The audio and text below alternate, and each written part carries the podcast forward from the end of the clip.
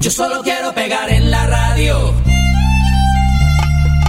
Yo solo quiero pegar en la radio. Republika Latina. Latynoski głos pod każdą strzechą.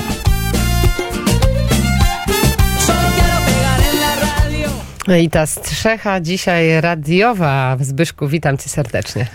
E, Dzień dobry, buenas tardes. E, I dzisiaj bardzo krótko, bo już e, bardzo mało czasu, de facto zostało 3 minuty, ale tak temat bardzo, bardzo ważny, proszę Państwa, w niedzielę. Temat, o którym zresztą też od kilku tygodni mówimy. Tutaj wybory, druga tura wyborów prezydenckich w Brazylii. Bardzo ważna nie tylko dla samej Brazylii, ale i dla całej Ameryki Łacińskiej, a myślę, że i dla świata. I proszę Państwa, tutaj, jeżeli chodzi o sondaże wyborcze, można powiedzieć tak nihilnowi, to znaczy różnica między e, Luisem Mówimy Inacio- oczywiście o Brazylii. tak, o Brazylii oczywiście. Luisem Inacio Lulonda Silvą, e, przedstawicielem lewicy, a Jairem Bolsonaro, przedstawicielem prawicy, tak w telegraficznym skrócie. Wynosi około 5-7 punktów procentowych tutaj z przewagą dla Luli. E, mówi się, że Lula może liczyć na około 50% plus minus e, poparcia. E, Jair Bolsonaro na około 43 do 45% poparcia. Z tym, że tak jak e, wspominałem Państwu przed pierwszą turą i po drugiej turze e, i po pierwszej turze, że mm, wyniki te szacunkowe prawdopodobnie nie doszacowują Jaira Bolsonaro i e, najprawdopodobniej będzie nam się tutaj szykował e, techniczny remis, nazwijmy to tak, e, z lekką przewagą, z takim, takim no powiedzmy, e, nieco na plus będzie Lula, ale proszę Państwa, wcale nie wyklucza tego, że Jair Bolsonaro może jednak wygrać te wybory, bo tak, na, tak naprawdę dokładnie nie wiadomo, co jest. I to są, proszę Państwa, również e, wybory bardzo ważne i dla świata. Weźcie Państwo pod uwagę chociażby politykę wobec Rosji, Chin, Iranu i tak dalej, prawda?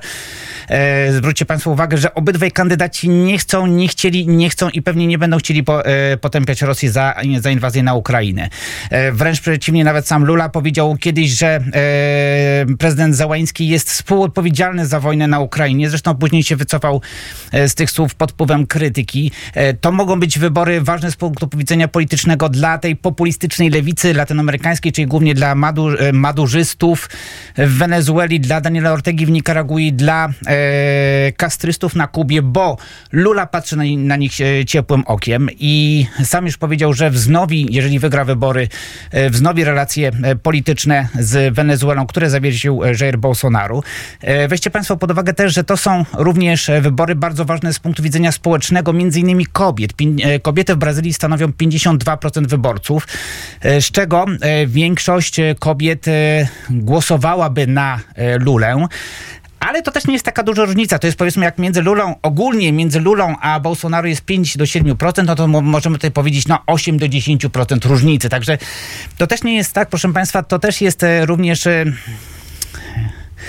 e, mizianie się, można tak powiedzieć, do e, tych e, wyznawców bardzo konserwatywnych, fundamentalistycznych, e, wyznawców e, kościołów zielo- neozielonoświątkowych. Mówiłem Państwu, to są ludzie naprawdę bardzo fundamentalni w swoich poglądach. Przy nich ABP Jędraszewski to jest w ogóle łagodny baranek i postępowiec. Ludzie, którzy rzeczywiście no po prostu mówią, że w ogóle mm, żadnej aborcji, żadnego seksu e, przed pozamałżeńskiego, żadnych środków antykoncepcyjnych i tak dalej. I weźcie Państwo pod uwagę, że to jest 30% wyborców. W związku z tym to są głosy bardzo ważne. Tak czy inaczej, w przyszłym tygodniu miejmy nadzieję, że wszystko się wyjaśni i miejmy nadzieję, że nie będzie żadnych, nazwijmy to, walk powyborczych, bo takie niestety, proszę Państwa, mogą nastąpić. A dzisiaj o godzinie 18 Tres por tres, e, ciekawostki z Ameryki Łacińskiej, a w niedzielę o godzinie 22 Republika Latina i opowieści i legendy związane z Dia de los Muertos, zaświatami i tak dalej. e, oczywiście zapraszał Zbyszek Dąbrowski.